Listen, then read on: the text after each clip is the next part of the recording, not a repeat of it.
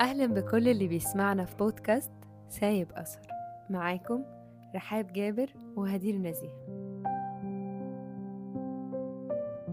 في موقف بتحكيه الممثلة عارفة عبد الرسول عن الفنان وحيد سيف الله يرحمه.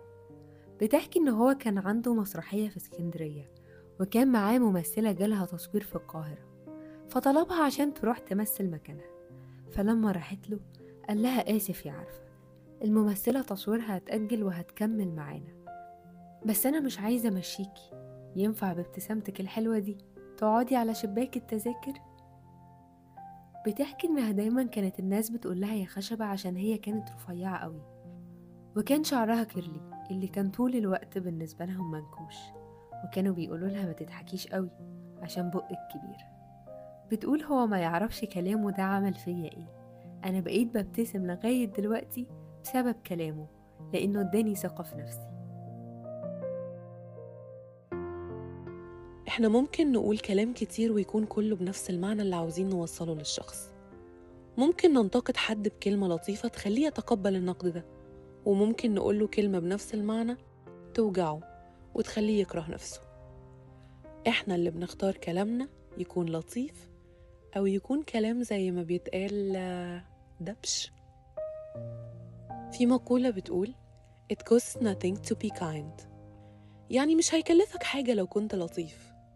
لما تيجي تدور عن تعريف اللطف هتلاقيه الشخص صاحب رفق اللي كلامه حنين ويدخل القلب. لطيف المعشر اللي تحب تقعد معاه وتسمعه.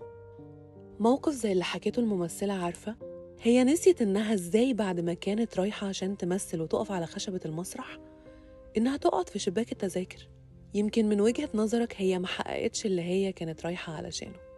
بس من وجهة نظرها هي كسبت حاجة فضلت معاها العمر كله بسبب كلمة لطيفة سمعتها. في كلمة بتسمعها بتحس إنها بتطبطب عليك لو كنت زعلان. وفي كلمة بتخليك تشوف نفسك جميل. وفي كلمة بتيجي بدون مناسبة بتخليك راضي من جواك.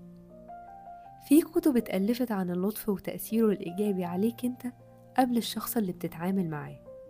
زي إزاي موقف لطيف ممكن يقلل من التوتر وإزاي ممكن يبعد عنك الاكتئاب ويقلل من الأمراض النفسية أو الجسمانية اللي ممكن تحصل لك.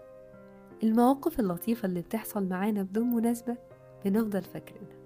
زي إن حد جابلك حاجة أو عمل عشانك حاجة عشان بس عارف إنها هتخليك مبسوط أو اتصال يجيلك من شخص بقالكوا كتير قوي ما اتكلمتوش. يسأل عنك بدون ما يكون عايز منك حاجة.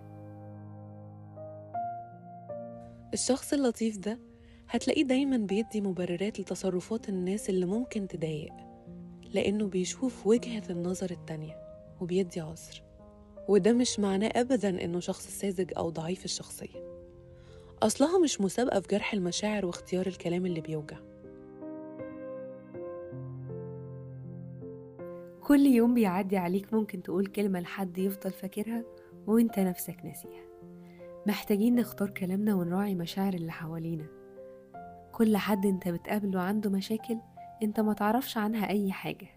وكلمة حلوة منك ممكن تفرق معاه في يومه. حتى لو هتنسيه مشاكله دي للحظة واحدة. إحنا كمان بيجي علينا وقت وبنحتاج حد يقول لنا كلام يخفف عننا زحمة اليوم. إحنا كمان بنحتاج الدعم حتى لو بالكلام. أثر الكلمة كفيل إن هو يغير فينا حاجات كتير. خليك الشخص اللي بتتمنى تشوفه في الناس. وعلى فكرة الكلام كمان بيترد في الوقت المناسب في الوقت اللي بنحتاج نسمعه فيه.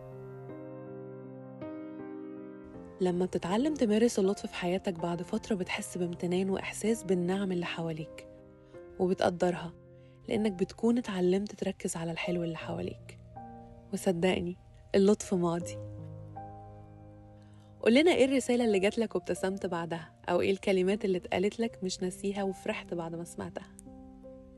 ولو في حد افتكرته وأنت بتسمع الحلقة ابعت له ال post اللي هتلاقيه على صفحتنا على الإنستجرام كوكيز. وقول له شكرا إنه بيهون عليك. وافتكر إن بكلمة لطيفة نقدر نغير حاجات كتير في الناس اللي بنقابلهم. يومكم جميل. كان معاكم هدير نزيه ورحب جابر